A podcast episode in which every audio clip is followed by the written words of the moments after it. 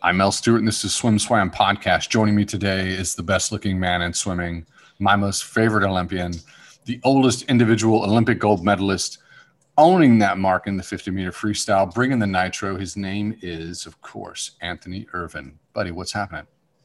Hey, what's going on, Mel? Good to be here with you. I mean, I, such flattery that you, you loaded on me there. I'm like, wow.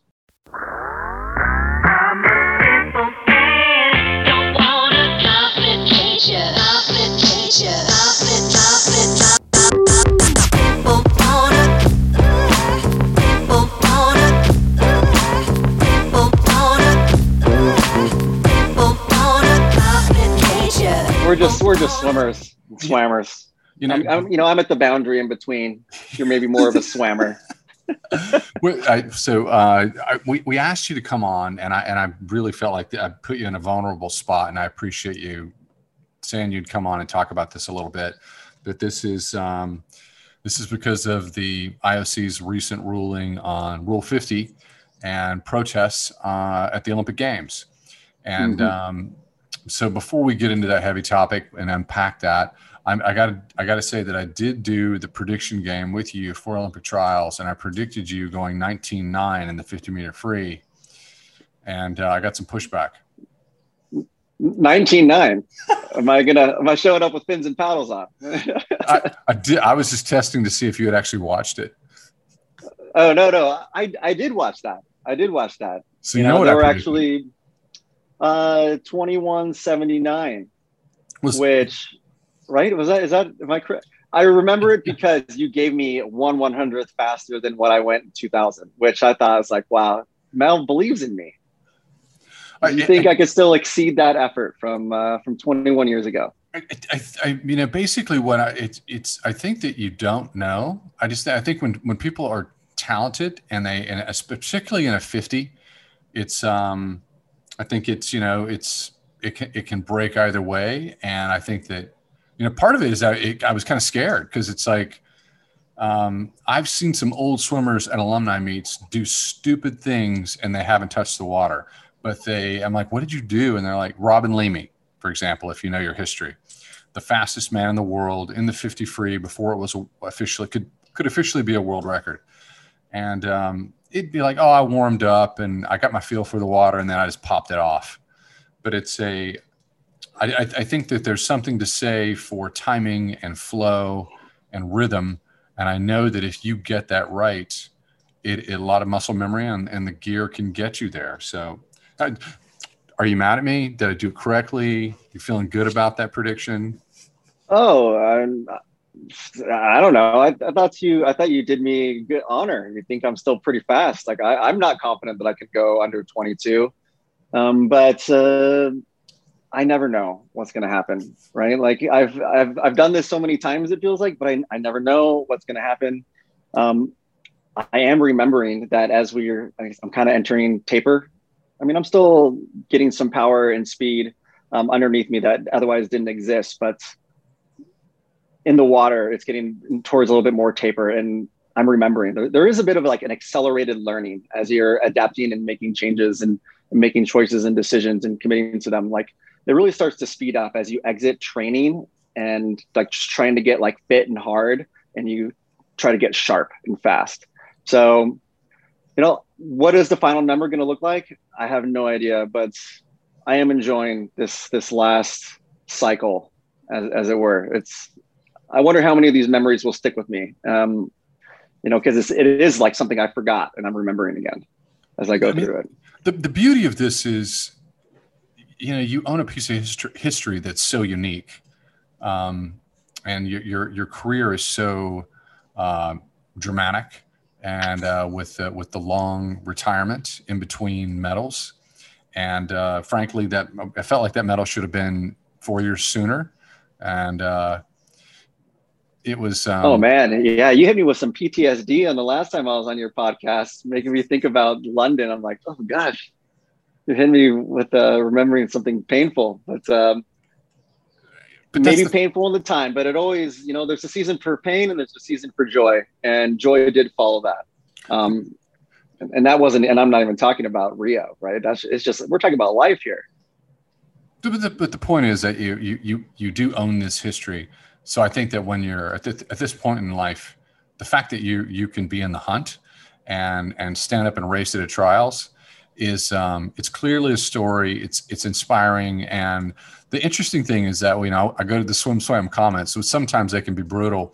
But uh, I really felt some I felt the Ervin love there. I felt some love there. Like, yeah, yeah. This, you, it was clear this like this, the fact that you were going to be there was was um, made people happy. Well, you know, I agree, and I I felt it too. Uh, even in so much as, you know, my parents were a little bit worried when they saw, um, you know, when as as a, a close mentor of mine, Sabir, said, he's like, I haven't seen your lion come so far out its den in a while. When I made that statement about Rule fifty. And there was a lot of blowback in the comments, and my parents read it, you know, and they were kind of like simultaneously worried, but also knowing that it's going to be divisive. There's no way around it. Like it, it's, it's unfinished. Um, and, but they are worried, and it's like, um, and I had to show them the next piece that you put out where I'm like, listen, if you want to see what the swimming community thinks about me, read some of these comments, right? Like, I think that gives you a more holistic look at it instead of just, um, you know, maybe some of the, um, you know, the militia of, uh, you know, in, in the culture wars who see things in the opposite, who may show up to cast their vote on the other side of the coin, you know, so there's more to it. Somebody's politics is not unilaterally only them. Um, and, you know, nobody's life and their, even their swimming career can be, can be forked in that way. It's, it's, um, I didn't read the comments on your statement, which you made to Instagram. And probably that was just muscle memory on my part, because when I know something is political or someone makes a statement, I'm like, uh, this is gonna be rough. But I do like that you, you've set that next to the performance report on you, where your fans come through and, and they, and they're excited about you being there. And I, and I, I appreciate that you, you guided, you guided your family through the, the trauma. So let's, here's the thing. This is a, you know, I, I, we talked about this before we started recording, and I, and I, and I, and I asked you if you would come on and talk about um, a topic similar. And you brought up the example. You said, you know, I, I, I think that you might be the only swimmer or U S swimmer that knelt during the national anthem as a, as a, as a protest. And um, you shared something with me that was, was unsettling, and it, it made me it made me hurt for you, but I understood the gravity of, of what of what of what taking taking a stand and sharing your opinions, what it means. Um, can, can do you mind sharing a little bit of that? Sure. Um, give me a moment. There's an F eighteen flying by, um, or loud, um, and as I try to gather my thoughts, it's like, okay, so where do I start? Where do I start? I mean, for one. Um, I do consider myself a, a political person at this point. I was probably largely apolitical, or I was, um, you know, libertine slash libertarian, um, you know, cause I just wanted to make my own choices and didn't want to be controlled at all through much of my young adulthood. Um, but now I see, I can see bigger picture, and I want to, um, I think there's a better world in front of us, and that requires some change, right? In, in its simplest. Um, and so, yeah, I mean, I believe that the, that equality, we're not quite there, um, that everybody in America is not treated the same, is not given, um, the same benefit of the doubt under the eyes of the law. Um, and that systemic racism, just racial bias, like these are very real things that I've seen anecdotally in my life. I'm not saying me, like, this is not about me. If anything, because I'm mixed race, Um, I've seen both sides of it. I know where I skate clear on some things where somebody else wouldn't for doing less. So it's not about me. It's about others. Okay. And yes, I took a knee, and there was huge blowback, um, that admittedly I was a little naive, because I was, I was so sure in my, in myself in it, um, that I didn't think that, um, there would be such ferocious blowback, but there was. And that was quite the learning experience. Um, and it actually, there were some anonymous death threats that came towards me. And that was kind of stunning and staggering, um, because you don't know, it's like, well, Is this just an online troll, or is this something you have to take seriously? And you really have to consider these things. And you know, am I just making myself vulnerable in this way, or is it my family? You know, and there's all these protocols that are involved as far as like, you know, like if you contact the F B I or the police or whatever, and you know, and it was definitely a big family discussion as far as like what we should do, if anything. Um, but also it was about me understanding the world that we live in, because my parents already knew it. They've been through it, right? I mean, like my dad went to war. My, my mom's been through the grinder for decades before, you know, forming a family and I came along. So there's a lot of things we can learn from our parents and I'm still learning from them. Even as I'm, uh, I'm pushing forty, I'll be forty in a couple weeks. Um, there is a lot of fear. There are people that know full well, like the danger and the threats they can receive for trying to speak out, for trying to stand up for what they believe, um, for trying to speak against the ills of society, because society can be better, whether we're talking about just sport or the world broadly. And there is huge risk in that. And there are a lot of people who would want to say something, but otherwise don't, because the cost may be too high. The uh, so for any young listeners out there who might be dropping in on the podcast, uh, of course, taking a knee was what it was started by Colin Kaepernick, correct? Mm-hmm. And mm-hmm. uh, and and what he was doing was he he was he was protesting police police brutality, uh, and he he typically sat down during the national anthem, and uh, I think it was, if I understand the story correctly, Uh, a serviceman, I think it was a Navy SEAL, said, "Hey, you should do it this way. You know, a respectful way to do this and be honorable would be to be present for the national anthem, but take a knee, and that would be a respectful way to do it." And I thought, and when I when I heard this backstory, I I, I was like, "Yeah, that is a very respectful and elegant way to make a statement."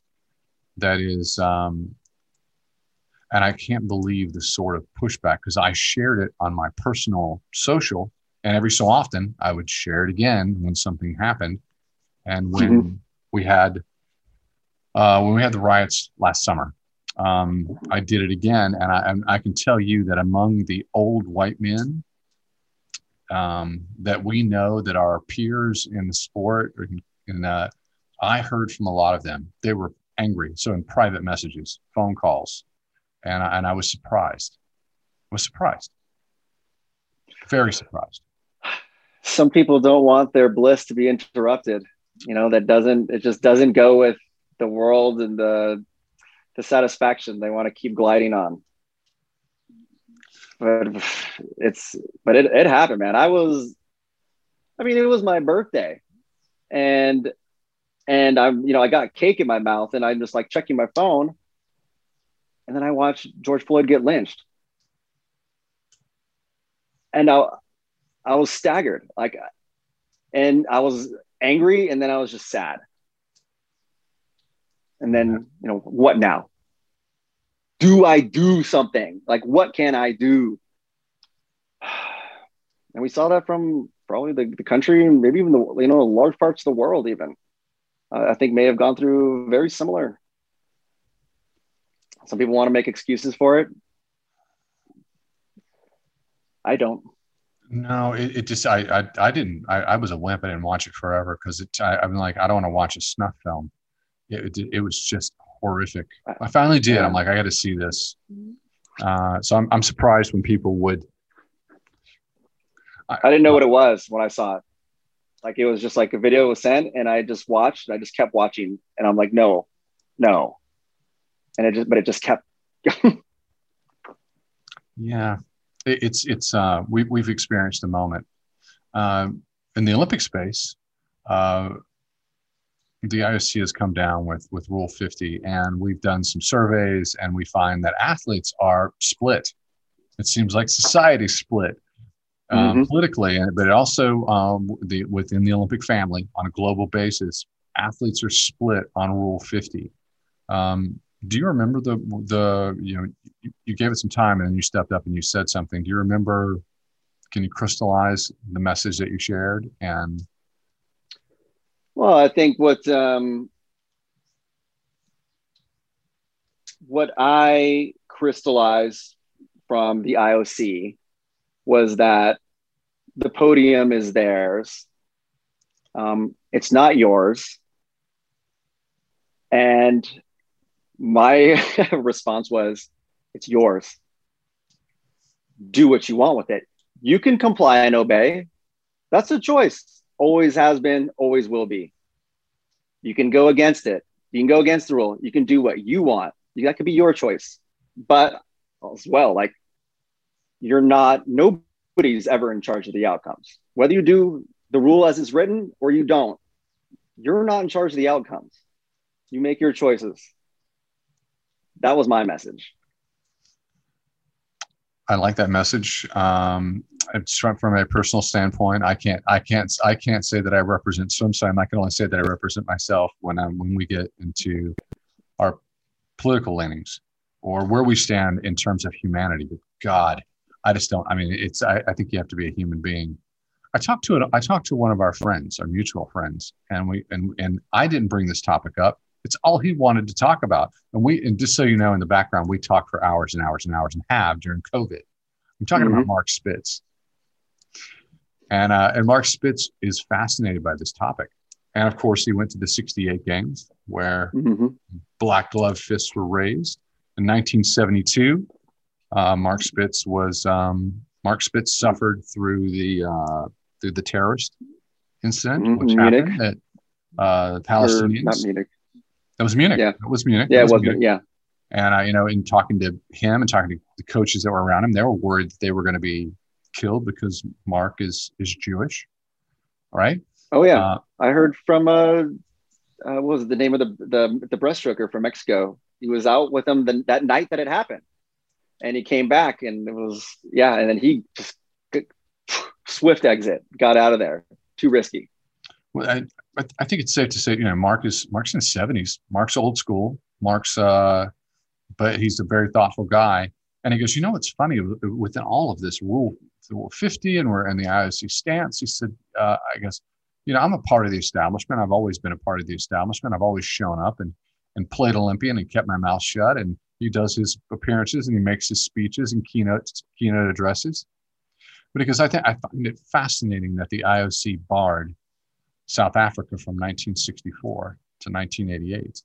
And yet when an athlete wants to use their voice, there, there, there's a problem with that. And he didn't, he didn't take a stance, but he just, he, he put a, he put a bright light on it. And uh, I thought it was pretty smart. And, and, and so have you thought about that? That's, that's an interesting thing. That's a, for folks listening, South Africa was barred from the Olympic Games in nineteen sixty-four because of their racial segregation policy, which is famously known as apartheid. And uh, and that was uh, the right move. Um, but that is interesting. Have you, have you thought about the fact that the I O C was did that? Um, you know, I think more about how Rule fifty, as it came into being, uh, is a legacy of former I O C president Avery Brundage, who was an American. The only time an I O C president has been an American, and he like created that rule. And he was the one who came down the hardest against John Carlos and Tommy Smith for Mexico City and what they did, right? And this was like in the heat of the civil rights movement that our that our parents lived through, right? Like th- that's what I think of, right? And like Rule fifty is it's it's a legacy of that. It's still a part of it. It had kind of like gone away, the original intentions of it, but it was specifically for that, to deal with that. And Avery Brundage, he wanted to bring, you know, before even before the South Africa thing, Rhodesia was a country that he even, like arguably even worse apartheid, and they were banned, and he was trying to reverse it. He's like, no, no, no, we need to bring Rhodesia back to the Olympics. This is very important. When he was, he was a vehement white supremacist. It's, he was um, at the helm of the Olympics.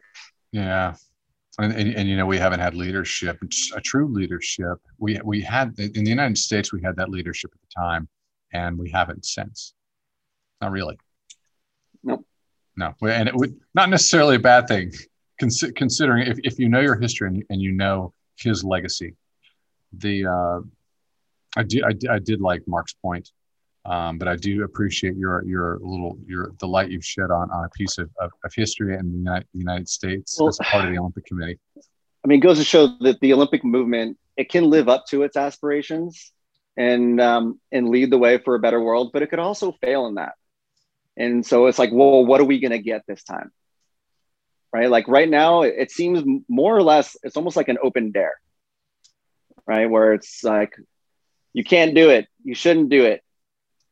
We don't know what's going to happen if you do it, right? And I think we want to think unilaterally about the podium as Americans as this is a place for,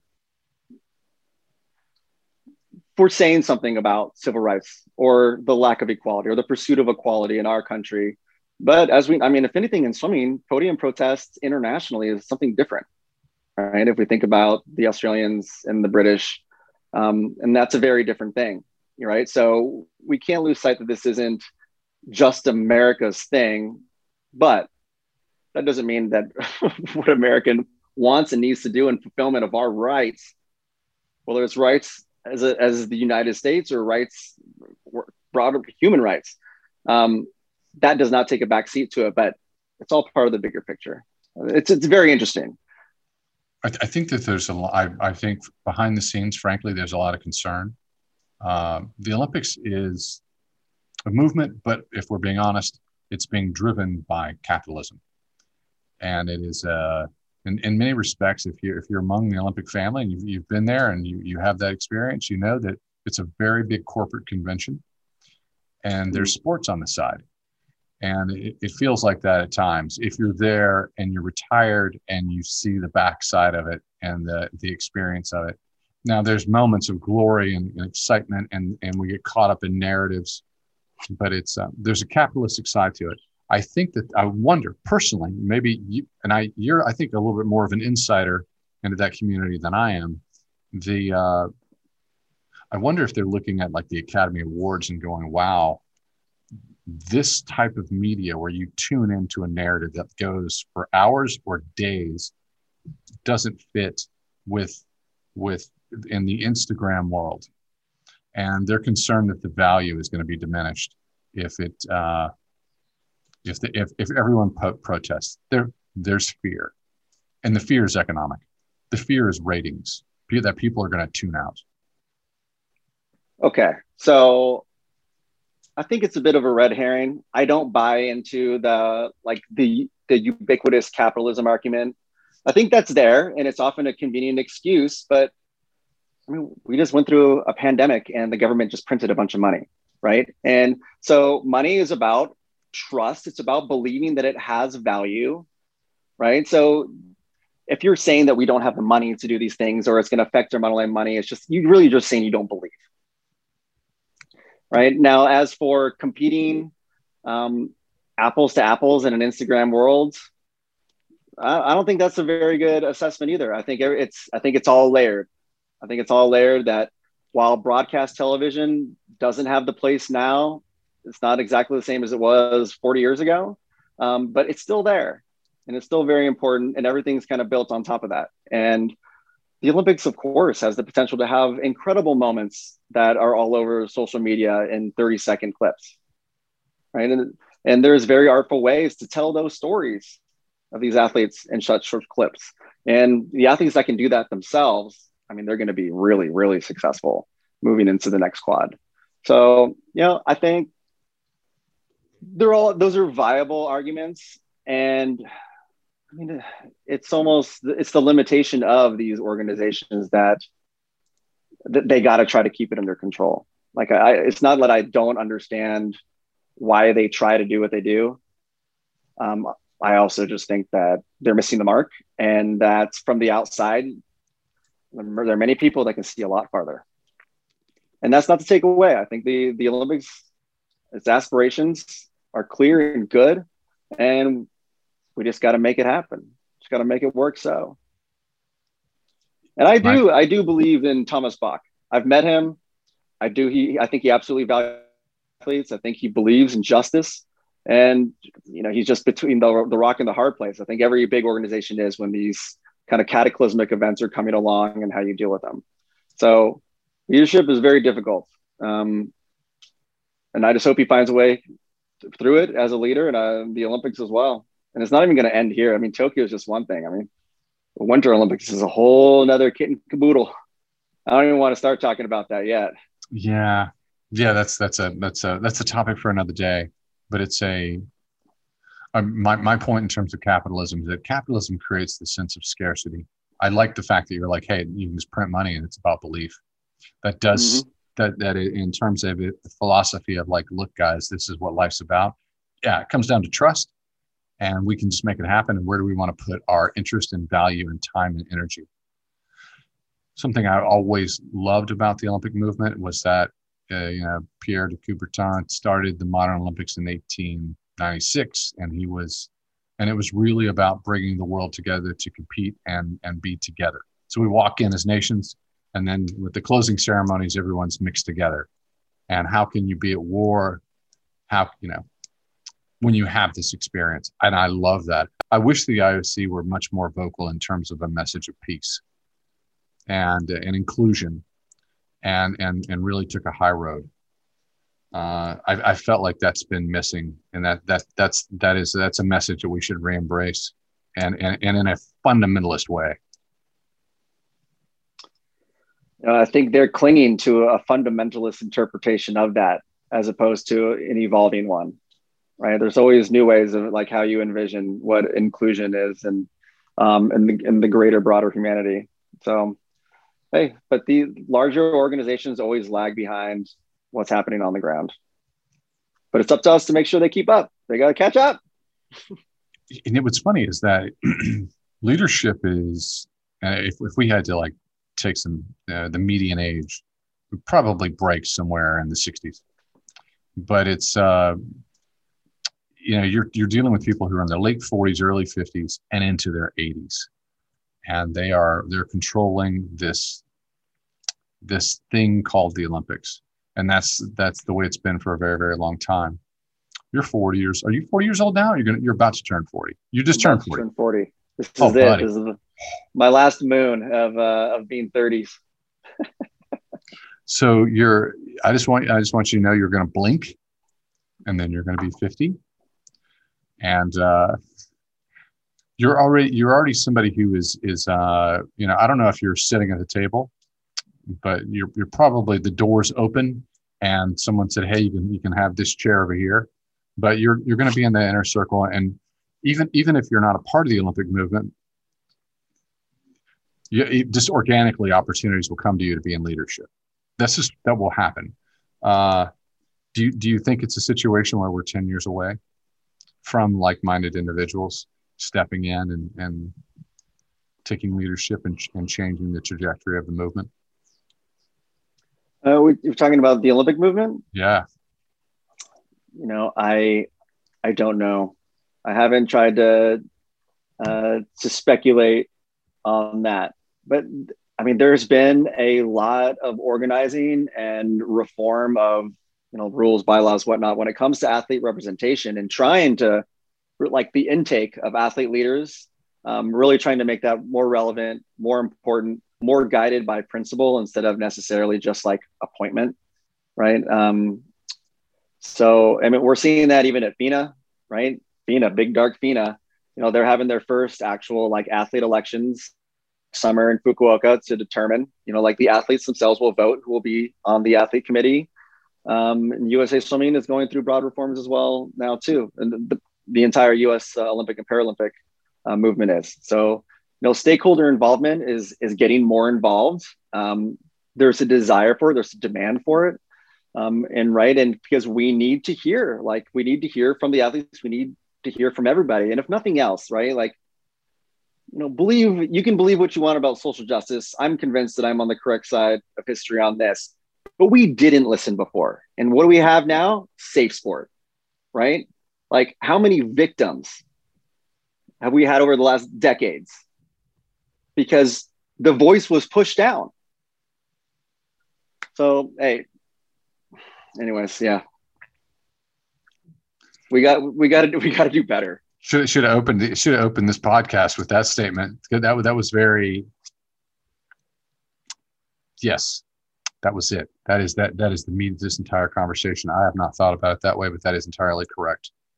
Uh, it is kind of. It is entangled. When you when you don't listen, bad things are going to keep happening. And, do you want it to fall on us, on the sport, or do we want to like get ahead of it and make it better? And there, and there, there are there are no secrets. We we we know. We sometimes second, third hand. We know. We know the score. We know what's going on. Uh, in, in terms of having you here, in terms of this of this talking about this, it's a. As, as I look at you, I, I I'm I'm I think how much I love my sport, and how much it's a part of, of my personal identity and happiness and and sense of self-esteem. And I'm, I, it just feels like joy as I get older. I appreciate it more and more. And your medals, they, it's true. They they don't matter. You like the connection and the friendships. But if but I want my sport, swimming, your sport. I want, but it's my sport. I want my sport to be successful into the future. And I am absolutely terrified that it's that it's not getting there. When it's one percent black, six percent mixed, because that is that does not mirror the trajectory of where our nation is now and where it's going. And uh, that that that scares me, scares me. I wouldn't say it scares me, but it's a daunting task, right? If you look at U S A Swimming and what it actually is and, you know, where its boundaries normally seem to lie, I mean, was U S A Swimming at fault for, um, you know, Jim Crow and taking the pools away from from Black Americans, right? Or the in, the instilling of, of a culture where uh, where only whites are allowed in the water? No, but can you be responsible for that historical legacy? Can you like do something to improve that? And I think the answer is yes. And every indication that I've gotten from the staff level at U S A Swimming is they want to do it. It's, it's just a question like, how, how do we do it? We need help. So we need to get them that help. For those of us that, that care about it, we, we're going to have to get some shovels out and start digging, right? Because um, it isn't going to happen automatically. And I certainly want to believe that, that swimming wants to be as broadly an inclusive sport as can be. And we can, we can lead the way there. So yeah, the numbers, they will keep the demographics. It's always, those are, you know, talk business, the K P Is, right? Um, like th- those are a thing, absolutely. Um, and we need to make sure that those people that feel isolated and alone in our sport don't. We need to connect them with more people um, that are like, so that they don't feel bewildered, um, And, and and alone, but there, there is a path for them to go, and there is a community, right? And the swim community is a great one. As you say, I love this sport. And when I was younger, I was very frustrated. I was actually talking to um, a swimmer last night, you know, and he's, you know, he now he's exiting being a Navy SEAL. And uh, he was a swimmer before, and, you know, he was caught up in this idea that just like swimming had to suck if you were to be good at it, right? Like there, there was this relationship of just like, of just frustration and, and anguish and suffering um, that goes along with the sport. But as you and I know, the further along you go with it, the more you learn to like let that go, or at least submit to um, why that may needed to have happened in order for you to advance. And then it's, I mean, I don't want to like fully let it go, right? Like if I could just swim forever and that's all I had to do, um, that would be great. But I know it, the body keeps a score on this one. I'm really hoping that uh, that the country can, and I, I absolutely has the talent to do it. It you know, they have, they have to prove it uh, and take me down, take me all the way down. Maybe I won't even make semifinals. Um, but yeah, like time can switch how you feel about it is um, it's incredible. And taking those lessons and, I mean, I guess that's how you and I can lead in this sport, right, Mel? I, I like that you brought it back to um, you put us back in the pool, and I, I know you're a middle-aged man now, and I'm not saying that you're going to re- that you're that you're going to retire after the Olympics, but uh, is is there a chance that like you know you, you know, I swim a little faster than I thought I would at trials? Do you do you keep showing up? Do you keep going to the the pro meets? Do you do you keep racing?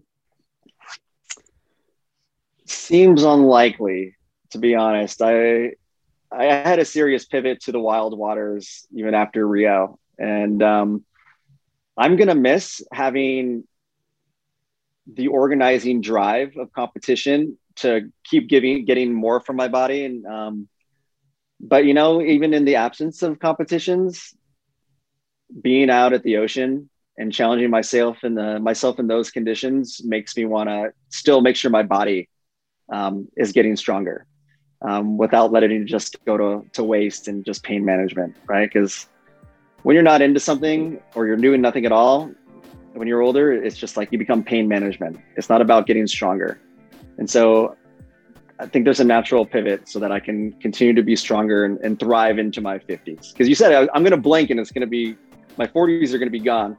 So I, I hope I'm, um, I'm I'm doing something that's, that I love and, and is still at least tangentially connected to the sport of swimming.